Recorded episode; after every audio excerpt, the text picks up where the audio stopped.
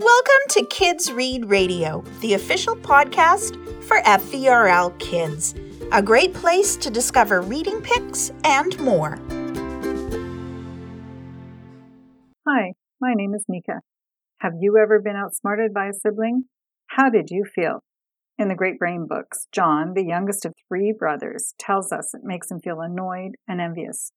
John has a genius brother named Tom who has a great brain, which he uses to outsmart people and make extra pocket money. John wants to be clever like his brother, so he is constantly getting caught up in Tom's schemes, and that gets him into hilarious trouble. John tells us about growing up in Adenville, Utah in the 1890s as Tom's youngest brother. Though Tom is a great con artist, he also embraces a problem as a challenge to solve.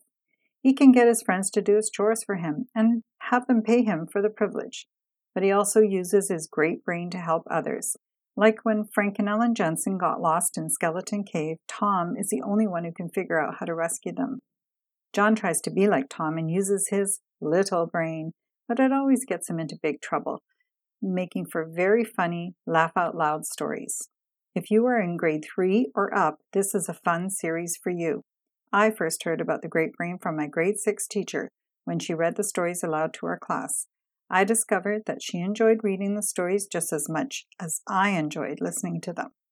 My teacher inspired me to read books aloud to others. The Great Brain series is available as books, ebooks, and audiobooks. I hope you enjoy these stories as much as I did. Thanks for listening to our show. Remember, the library is always open check out the digital content tab on our website to access ebooks, audiobooks, online learning, streaming video, and some fun stuff for kids. Find all this and more at fvrl.ca.